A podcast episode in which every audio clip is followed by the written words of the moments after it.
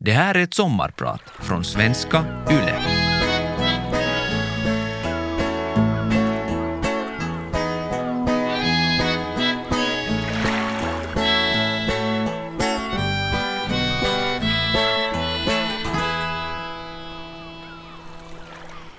I min lilla gröna personbil rymdes förutom jag själv ett elpiano, två krigsveteraner, den smalare av dem i baksätet och den bredare, pappa, i framsätet bredvid mig.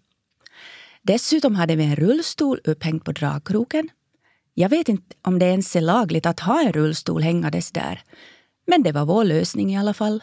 Och det fungerade utmärkt, förutom vid regn. Så där såg det ibland ut då vi for på kejka, pappa Göran, hans frontkamrat Rurik och jag. Vi var verkligen ett iögonfallande ekipage där vi körde omkring.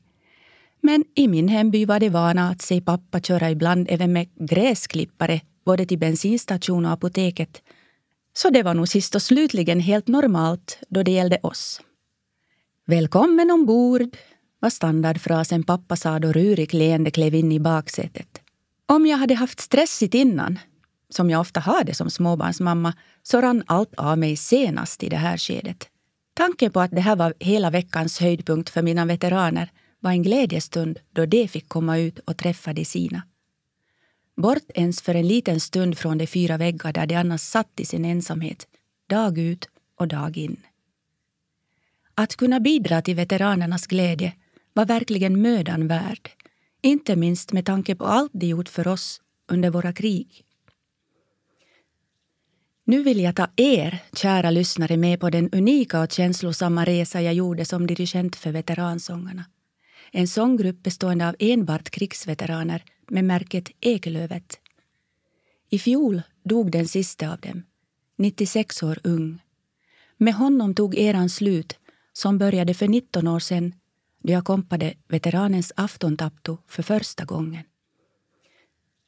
Jag ska sommarprata om mina många år med veteransångarna och om allt vad veteranerna lärt mig om livet. Och om musikens helande kraft och lite till. Det får jag göra eftersom jag vann tävlingen Lyssnarnas sommarpratare. Jag vill redan nu tacka alla er som röstade på mig. Så att jag nu får säga, jag heter Eva-Lott Björklund och idag är jag er sommarpratare.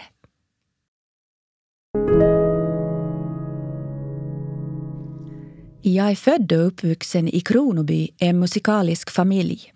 Jag är tillbaka i mitt barndomshem som jag och min familj har tagit över. I folkmun kallas huset Mönstergården. Begreppet kommer från en tid då pappa byggde sitt hus med virke från egen skog, som en mönsterbostad till en nationell lantbruksutställning som hölls just här, några år efter kriget, 1947. Då visade man upp efterkrigstidens nyaste nytt gällande jordbruksredskap, snickarkonst och kreatur. På ritningarna till huset står det Kronobystugan. Huset hade väldigt moderna lösningar för sin tid och byggnaden och hela evenemanget som det byggdes för är egentligen en liten föregångare till de bostadsmässor som föddes 30 år senare. Det kostade 20 penny att komma in och titta i huset. Och pappa berättade att han fick slipa om hela köksgolvet efter alla spår av kvinnoklackar som trippat omkring. Det var nämligen många som kom och beundrade huset och pappa fick ett hederspris för det. Efter det här kallades pappa Mönstergårdsgöran och jag blev så småningom Mönstergårdslotta. Tidigt upptäckte jag att jag kunde återge melodier på pianot trots att jag aldrig spelat den förr. Det var liksom bara helt naturligt för mig. Harmonier var något som tilltalade och tog fäste. Jag spelade piano innan jag kunde läsa och skriva och minns särskilt ett minne från då jag hade feber och låg i soffan inbäddad mellan mamma och pappa och tittade på Eurovisionen. Efter att jag hört låten som vann så gick jag till pianot i rummet intill och spelade Abbas Waterloo bara rakt av med både melodi och bas med båda händerna. Då var jag 6 år gammal. Musiken har alltid funnits på olika sätt i mitt liv och jag har velat lära mig så mycket som möjligt om musikens olika användningsområden. Musik är så mycket mer än bara musik. Fullärd blir jag aldrig, trots att jag redan kan titulera mig kompositör, dirigent, pianist, songwriter, artist, musikterapeut och framförallt omsorgsmusiker. Det har jag hittat på själv, inspirerat av finskans hoivamusikko. I flera decennier har jag med stort intresse följt just sambandet mellan musik och hälsa. Det började mest som en känsla. Jag kände liksom intuitivt hur musiken gör att vi mår bra. Inte bara den som musicerar, utan också den som lyssnar. Alla påverkas via musiken och särskilt det möte som livemusik ger. Med åren har jag velat lära mig mera och mera och insåg snabbt att det är mer än en känsla. Det finns seriös forskning på området. Veteransångarna bildades på initiativ av min pappa, som i flera års tid försökt starta en kör enbart för veteraner. I september 2003 lyckades han samla ihop ett gäng frontkamrater i samlingshuset i Kronoby. Och Jan-Erik Granbacka från Terjärv tog sig an uppgiften som dirigent. Kören ville sjunga frontsånger och lite andliga visor som kändes angelägna. Det var så anspråkslösa så det ville inte kalla sig för en kör utan bestämde sig kort och gott för Veteransångarna. Deras första uppträdande skulle ske på veteranföreningens julfest. Pappa frågade om jag kunde kompa dem och naturligtvis svarade jag ja då pappa frågade. Det här blev mina första steg in i en värld som skulle komma att bli en av mina viktigaste livsuppgifter.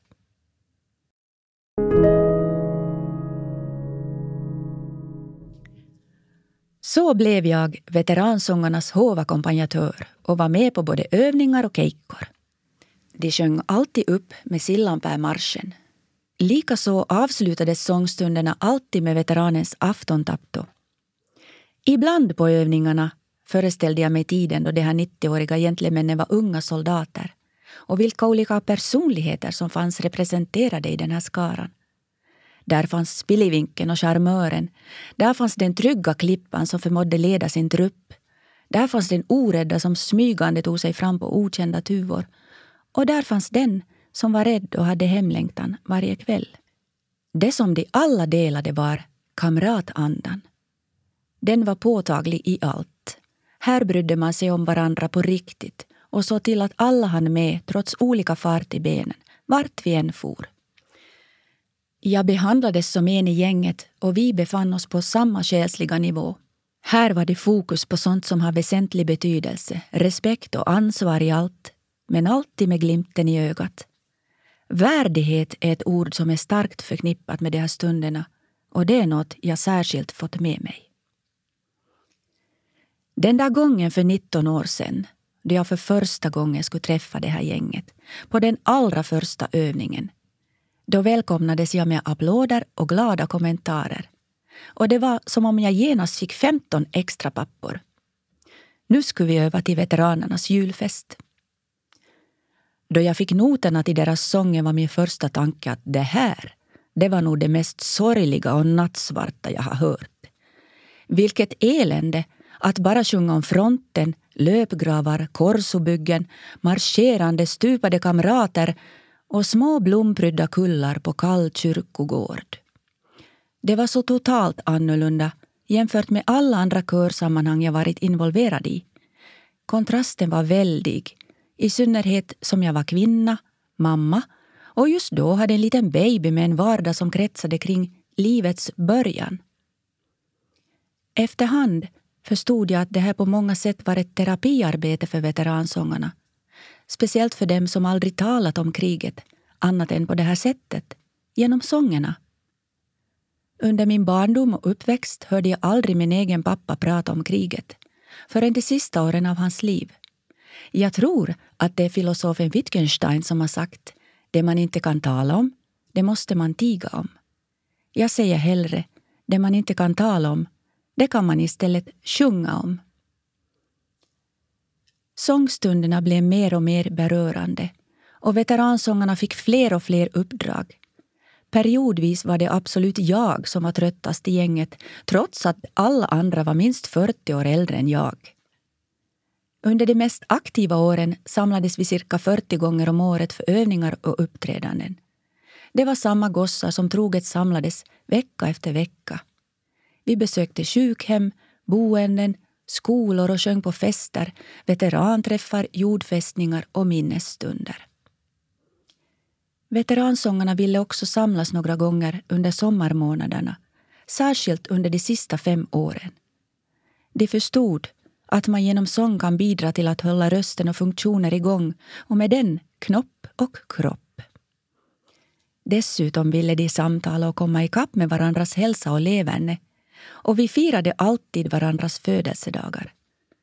Och ingen slutade sjunga av annan orsak än döden. Och då de blev tillfrågade om att medverka i olika evenemang var svaret alltid detsamma. Vi kommer om vi lever.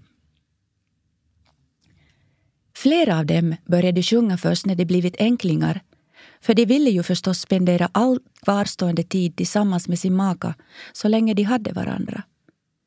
En av sångarna började först då han var 91 år gammal. Det ger en bra vink åt dig som lyssnar och som tycker att du är för gammal för att prova något nytt. Struntprat. Åldern är bara en siffra.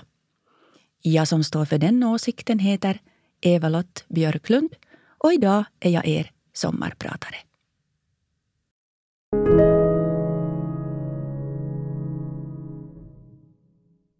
Musikens helande kraft är påtaglig under en körövning eller då man spelar tillsammans. Men den är särskilt uppenbar i de stunder då jag sjunger och spelar för en människa i livets slutskede. Det har jag gjort många gånger, nu senast för min älskade vän, författaren Lolan Björkman. Det är inte alltid helt lätt när det är en närstående det handlar om. Men musiken bär. Där är man verkligen ett själaverktyg då man skalar av precis allt utom känslorna. Hörselsinnet är dessutom det sinne som lär mattas av sist. Så bara fortsätt att sjunga när alla ord är sagda. Det ger jag gärna som tips till er som besöker en människa som ligger och väntar i sin yttersta ensamhet. När man musicerar ensam eller tillsammans, då uppstår en slags magi i förmedlarstunden. Musiken har nämligen en välgörande effekt både på den som musicerar och den som tar emot. Och det fantastiska är att den välgörande effekten håller i sig långt efteråt. Som om den var en karamell som långsamt smälter i munnen med en sån otroligt god eftersmak att den håller i sig flera veckor efteråt. Det tror jag att du kan känna igen dig i om du har varit på en riktigt lyckad konsert eller något liknande. Man kan känna sig stärkt och buren i dagar och veckor efter en sån upplevelse. Och alla ni som själva sjunger i kör vet alldeles säkert vad jag talar om. Musik kan också användas som reminiscensverktyg, det vill säga som metod för att väcka minnet. Många minnessjuka, som knappt kan prata eller minns vad det heter, kan fortfarande sjunga långa sånger utantill. Det är magiskt varje gång man ser det. Jag har glädjen att med jämna mellanrum besöka ett demensboende och musicera där. Och när jag kommer in i salen sitter många av människorna helt inneslutna i sina egna världar. Men när jag trycker ner tangenterna och spelar de första tonerna är det som att någonting vaknar till liv. Ett ansikte som inte visat någon reaktion alls spricker upp i ett leende. Och när jag spelar introt till någon sång det känner igen lyser det upp och börjar sjunga med. Det är som om den gamla friska personligheten kommer tillbaka för några minuter. När man sjunger tränas också lungkapaciteten och vid röstanvändning stimuleras samma muskler som man behöver för att tugga, svälja och prata. Sjungandet kickar också igång alla må bra-hormoner vi har. Kort och gott är det som att massera sig själv inifrån. Till skillnad från rätt många mediciner har sången inga besvärliga biverkningar, enbart positiva. Jag vill betona att när jag talar om sång i det här sammanhanget är det inte könsång det handlar om, vad nu det egentligen är. Det viktiga är att man sjunger, inte hur. Precis samma positiva inverkan på minne, lungkapacitet, muskulatur och själsligt välmående får man också om man inte sjunger rent och felfritt.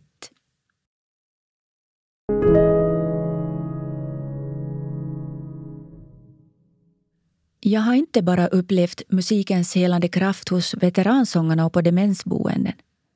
Jag har i allra högsta grad känt den också i mig själv och vågar säga att den hjälpt mig överleva i sorgens stunder.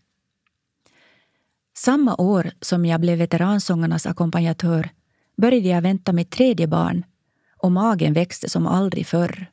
Min dåvarande make fick plötsligt 17 kilo mera Eva-Lott att krama om. Men jag jobbade på för fullt. Jag ledde också andra körer och jag tonsatte en hel del. Inte minst texter som jag fick av min systerson Kim den hösten. Jag har en många år äldre stora syster, så hennes son var bara 6 år yngre än jag. Jag var hans moster och han min systerson. Mest var vi som syster och bror och oskiljaktiga vänner. Kim var en mångsidig och känslig konstnärssjäl och han skrev underbara texter. På lilla julafton kom Kim på besök till min familj. Jag hade hängt upp de gröna julgardinerna och fixat god mat. Vi åt och njöt, skrattade och hade roligt. Mina små pojkar älskade Kim lika mycket som jag och han var även gudfar till en av dem. Jag var höggravid och hade dessutom konsert dagen efter. Så när middagen var överstökad skulle Kim vidare på fest med sina kompisar. Han bad mig fixa en snygg frisyr åt honom och jag kammade och sprayade och stylade hans mjuka vackra blonda hår och konstaterade att han är allt bra snygg, mosters Kim. Och utöver det, världens roligaste och snällaste.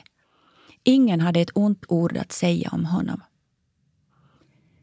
Innan han for iväg satte han sig in till mig i soffan och lutade sitt huvud mot mitt.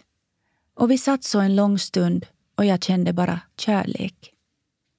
Sen for han iväg, ut genom dörren i adventskvällen. Och jag for så småningom i säng efter att jag tittat till sönerna. På förmiddagen nästa dag körde jag iväg till Terja kyrka där den nya orgeln skulle invigas och jag skulle dirigera Terja damkör. Det var söndagsfrid i luften och solen tittade fram precis innan festligheterna startade. Jag befann mig uppe på sidoläktaren och höll till bakom ryggarna på mina damer som satt i bänkarna framför. 7 minuter innan start började min telefon gå het och det lämnades en massa meddelanden. Eftersom jag hade småbarn hemma så ringde jag upp för att kolla om det hänt något. Ett av buden löd kort och gott: Kim är död. Jag blev som paralyserad och fattade ingenting. Jag kände ingenting. Tankarna rusade blixtsnabbt och jag övervägde olika alternativ. Kim, död, hur är det möjligt? Och jag... Vad händer nu? Ska jag gå härifrån? Men vad händer då med damkören? Ska jag gå ner till prästen och berätta? Eller ska jag bara fortsätta? Jag valde det sista. Jag steg upp och ställde mig framför kören, gav tonen och dirigerade så de 3 längsta sångerna i hela mitt liv. Jag såg kvinnornas ansikten, men jag mötte aldrig någon av deras blickar. Jag stängde av allt annat och försökte bara ta mig igenom utan att någon märkte att mitt inre höll på att gå sönder av förtvivlan och av frågor. Den lilla i min mage var den enda som visste. När vi kommit igenom sista sången gick jag tyst fram till en av kvinnorna i bakre ledet och viskade till henne att jag måste fara hem nu, för Kim är död. Hon blev lika chockad och hennes ansikte vreds av fasa och hon nickade tyst att far iväg, far. Jag satte mig i bilen och körde först rakt till gravplatsen där Kims pappa låg. Jag vet inte varför. Man reagerar oberäkneligt i såna här stunder. Sen körde jag till akuten i Karleby och sa att jag inte far därifrån för jag får veta om det kommit in någon som heter Kim, för jag är hans moster. Jag leddes avsides, fick vatten att dricka och en skötare bad mig sitta och berättade lugnt att så var fallet. Efter det körde jag hem i tystnad under en himmel som var oändligt vacker. Kim hade lidit av depression och psykisk ohälsa och hade plötsligt valt att avsluta sitt liv samma vintermorgon. Det var en fruktansvärd sorg som drabbade inte bara mig utan naturligtvis hans familj, släkt och vänner, faktiskt hela byn och en hel bygd. Kim jobbade på lokalradion och var en omtyckt radioröst. En pigg och glad stämma som hållit många ensamma lyssnare sällskap. Nu fanns han inte längre. Än idag är psykisk ohälsa och självmord stigmatiserande. Men för 20 år sedan var det verkligen så. En tung tid följde. En stor tystnad lade sig över oss alla. Min egen räddning var rent konkret att det växte ett nytt liv i mitt inre. Mina pojkar och att jag hade musiken. Musiken gav utlopp för mina känslor. Den tröstade och bar. Och som sorgearbete tonsatte jag bland annat Kims vackra texter. Det var helande. Tanken på att Kim ska vara där och möta moster Lotta då jag kommer över gränsen är en stor tröst för mig. Likaså gåvan över att ha fått ha honom så nära.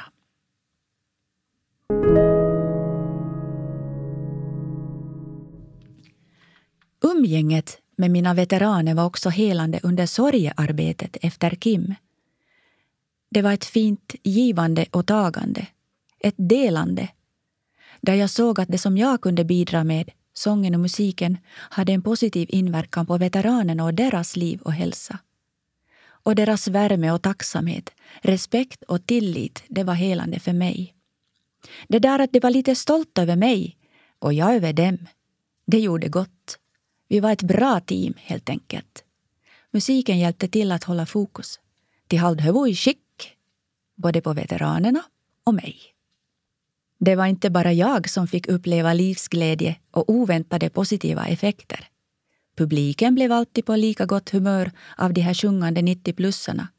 Och Kronobyprästen Markus Ventin, han var särskilt glad de gånger vi medverkade i hans andakter vid något boende. För det var nämligen de enda gångerna som han också fick kaffe med dopp. När veteransångarna redan hade sjungit i drygt 10 år drabbades min pappa av en sjukdomsattack som gjorde att han förlorade sitt talspråk och hamnade på vårdhem för utredningar. Jag ville ändå att han skulle få vara med, så vi valde att ha sångövning på vårdhemmet. Sagt och gjort. Väl framme radade veteransångarna upp sig i samlingssalen medan jag hämtade pappa från hans rum. Jag rullade honom till hans egen plats i sångarledet mellan Jan-Erik och Rurik. Så satte jag mig vid pianot med pirrande mage. Fanns det några reaktioner? När introt övergick i frasen "Ut i byar och gårdar i hela vårt land", så sjöng pappa med alla ord och toner från början till slut. Och hela personalen bara stod och gapade. Själv kände jag ren och skär eufori. Jag mötte pappas blick några gånger och den sade allt. Musiken är fantastisk. Pappa fick så småningom komma hem igen och hans talförmåga kom tack och lov tillbaka.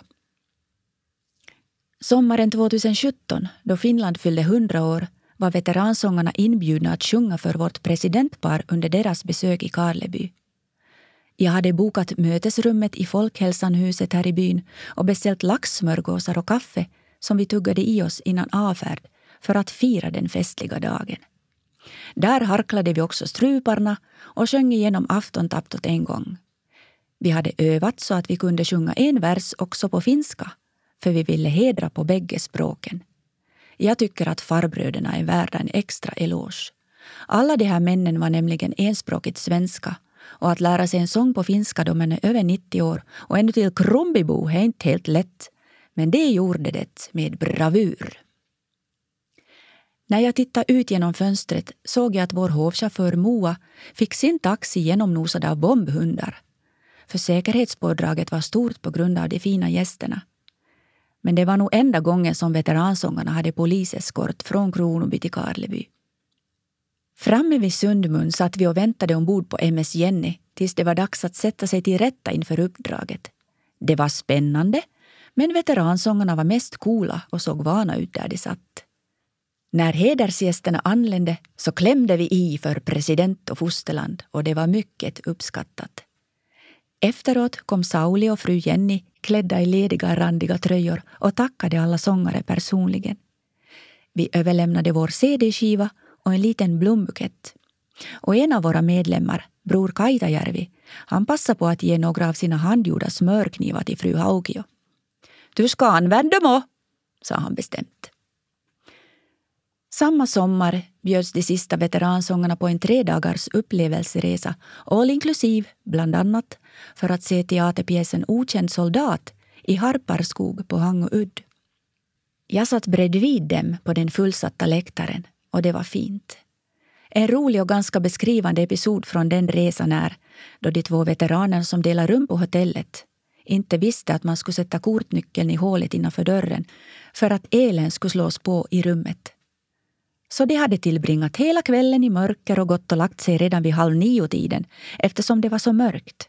Det iddes inte fråga någon heller för det ville inte vara till besvär, vilket var så typiskt. Nöjda och glada var de i alla fall och bjöd roat på sig själva följande morgon och vi skrattade gott och länge åt det här. Jag glömmer inte heller den gången då en av våra sångare under ett uppträdande snubblade på de primitiva trapporna på sin väg ned från scenen och slog upp ett 10 centimeters jack i huvudet då han stötte ihop med en dörrkarm i fallet.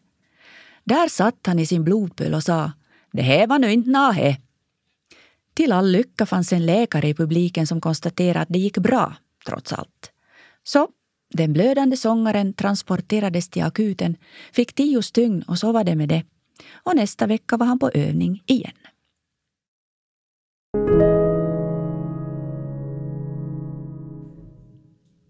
När folk får höra att jag i 19 år engagerat mig i veteransångarna frågar de ofta om jag fått höra många berättelser från fronten. Och ja, det har jag nog. Och som våra övningar i princip gick ut på att sjunga så var det ju så att musik väcker minnen. Och då blir det också en hel del prat och tankar som föds vid den ack så viktiga kaffepausen. Förstås handlade det ibland om traumatiska händelser, om sorg och saknad, skuld och andra svåra saker. Men det känner jag att jag inte kan och vill dela här idag. Istället vill jag fokusera på det positiva. Som till exempel brevskrivandet. Ofta återkom mina veteraner till den glädje det var att få brev i fronten och att själv skriva brev. Genom breven höll man kontakten till hemmet och postgången fungerade oväntat bra. Ett brev från Svir till Kronoby gick snabbare än dagens krala postgång, sa en av veteranerna. Ibland fick soldaterna en försändelse i form av paket och då var glädjen stor. Något gott att äta, vilket man ofta delar med sig av. Hälsningar av mor och far, foton, en bok eller tidning. Någonting som för stunden lindrade hemlängtan. Men särskilt ville soldaterna skriva brev till någon flicka med hoppet att finna sig en brud. En av veteransångarna berättade att han fick kontakt med en söt flicka som han började brevväxla med. Det hade ännu inte träffats ansikte mot ansikte och en dag skrev hon att hon ville ha ett foto av honom. Han fick lite skrämselhicka och blev blyg och osäker och vågade inte skicka ett foto av sig själv. Han funderade en tid hur han skulle komma ur knipan. Då slog det honom att han för några dagar sedan gått igenom en stupad fiendes fickor och där hittat ett foto i en plånbok. Så han beslöt sig för att skicka den bilden med följande brev. Han hörde aldrig av den flickan igen. Bilden föreställde nämligen en väldigt svartskäggig ryss och ett rejält skägg var tydligen inte så trendigt på den tiden som det är idag. Det grämde honom i många år att han inte vågat skicka en bild av sig själv. Det hade kanske haft bättre effekt trots allt. Men efter detta så mötte han småningom sin blivande hustru och de fick 70 år tillsammans. Min pappa och Jan-Erik som var veteransångarnas första dirigent, de var frontkamrater och de tillhörde båda tunga sektionen 21an. De brukade simma i träsk och sjöar då tillfälle gavs. Ofta avbröts de av ryssarnas kulor som började vina i vattnet omkring dem. Men de hade turen med sig och klarade sig oskadda. De återkom ofta till stunden då de fick besked om att kriget är slut och att det är fred i september 1944. Men ryssarna fortsatte likväl att skjuta mot dem med ett helt dygn efteråt, berättade de. Och att det var förbjudet för finnarna att besvara elden. Det var långa timmar att vänta och att hoppas. Jag lärde mig så mycket av mina veteraner. De har lärt mig att prioritera, att lägga fokus på sånt som faktiskt är väsentligt. Jag föredrar att se det positiva i så gott som allt. Hur dåligt, hur nere man än verkar vara, så finns det alltid en ljusglimt att ta fasta på. Möjligheten att välja ljuset. Vi ska ha omsorg om varandra och visa respekt och ansvar. Särskilt lärde jag mig att inte ta någonting för givet och att inte vänta med att ta kontakt, utan ringa upp människor då det känns att man borde göra det. Annars kan det vara för sent. Framförallt lärde det mig att det viktigaste ordet är tack. 4 dagar innan pappa dog hade vi sångarträff på vårdhemmet där pappa bodde. Vi rullade ut sängen där han låg och placerade den bredvid oss. Och innan sillanpärmarschen drog igång tittade jag på pappa som låg längst bort i ledet. Han höjde leende sin hand till hälsning, men han orkade inte sjunga. Men han var i alla fall med.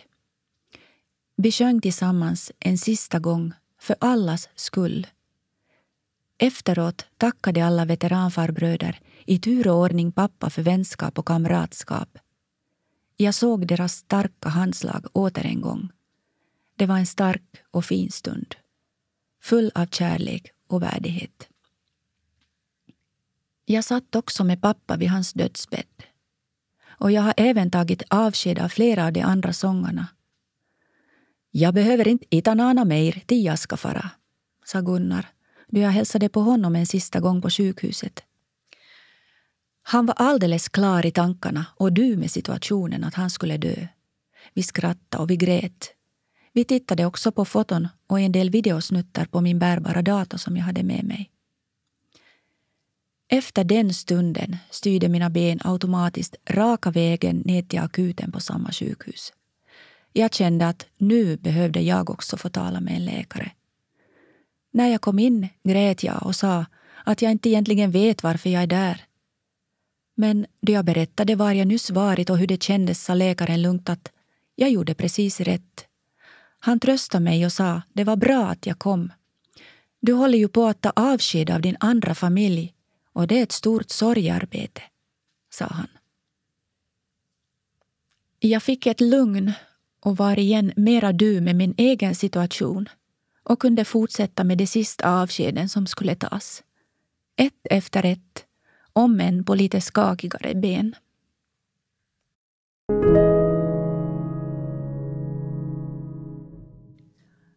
För några år sedan var jag tillsammans med min livskamrat Sture till Karelska näset på min första och hittills enda resa i stupade soldaters spår. En oförglömlig upplevelse. Stures farbror var en av dem som stupade i Summa och nu var hans 3 barn och brorsbarn samlade på minnesplatsen som bar på en alldeles speciell känsla. Jag hade med mig mitt elpiano. Den erfarne busschauffören hade gjort över 500 resor till platser som den här, men det var nog första gången han hade fraktat ett piano, sa han leende. Det var en väldigt varm och solig sommardag. Många känslor i luften, tacksamhet och glädje, sorg och saknad. Och alla stod vi med böjda huvuden. En av oss bar en enkel blomma i handen. Och jag gick och satte mig vid pianot som jag placerat en bit ifrån, närmare skogsbrynet. Jag fick el till pianot från bussen. Det fläktade lite och ett stilla sus hördes från träden. Nu skulle jag sjunga veteranens aftontapto för deras pappa och farbror. Och för alla de finnar och ryssar som fanns begravda i samma mark. Det hela blev plötsligt så starkt att rösten brast. Jag fortsatte ändå att spela med tårarna rinnade längs kinderna. Just då jag slutade sjunga hörde jag en fågel uppe i trädet bakom min rygg. Den liksom fortsatte med sina toner och efter en stund sjöng både fågeln och jag resten av sången. Det kändes välsignat. Samma starka känsla som jag haft på begravning efter begravning. När veteransångarnas stolar blivit tomma. En efter en. Jag vet inte om du som lyssnar någon gång har varit på en veteranbegravning. Det är något av det allra högtidligaste. Sist av alla blomsterhyllningar bärs en veterankrans av granris, prydd med ett blåvitt band. Den bärs fram till tonerna av Sibelius Finlandia och folket brukar då stå upp i sina bänkar. Sällan finns det ett torrt öga de stunderna. Jag har stått bredvid mina kära veteraner vid en sångarbroders kista med vår egen bukett i min hand.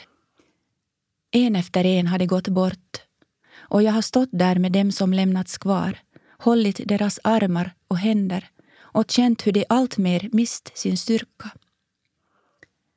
Jag grät floder i fjol när jag fick beskedet att den sista veteransångaren dött. Jag hade så många gånger nåtts av tanken att en gång, en dag, så kommer det att vara den allra sista gången vi sjunger aftontaptot. Kom ihåg, snart är borta vi bröder. Jag är privilegierad som har fått göra den här resan. Och trots att den sista veteransångaren redan är begravd, har jag ändå en uppgift som fortsätter. Att föra berättelserna vidare som traditionsbärare. En ärofylld stafettpinne som kom från min pappa och gavs vidare genom mig. Och nu ger jag den till dig, du som lyssnat. Vi ska aldrig glömma. Till alla veteraner och lottor och till dig som skötte om allt på hemmafronten vill jag säga ett innerligt tack. Kiitos veteranit, lotat ja kotiväki. Allra sist vill jag tacka alla er som röstade på mig så att jag, Eva-Lott Björklund, fick vara lyssnarnas sommarpratare 2022.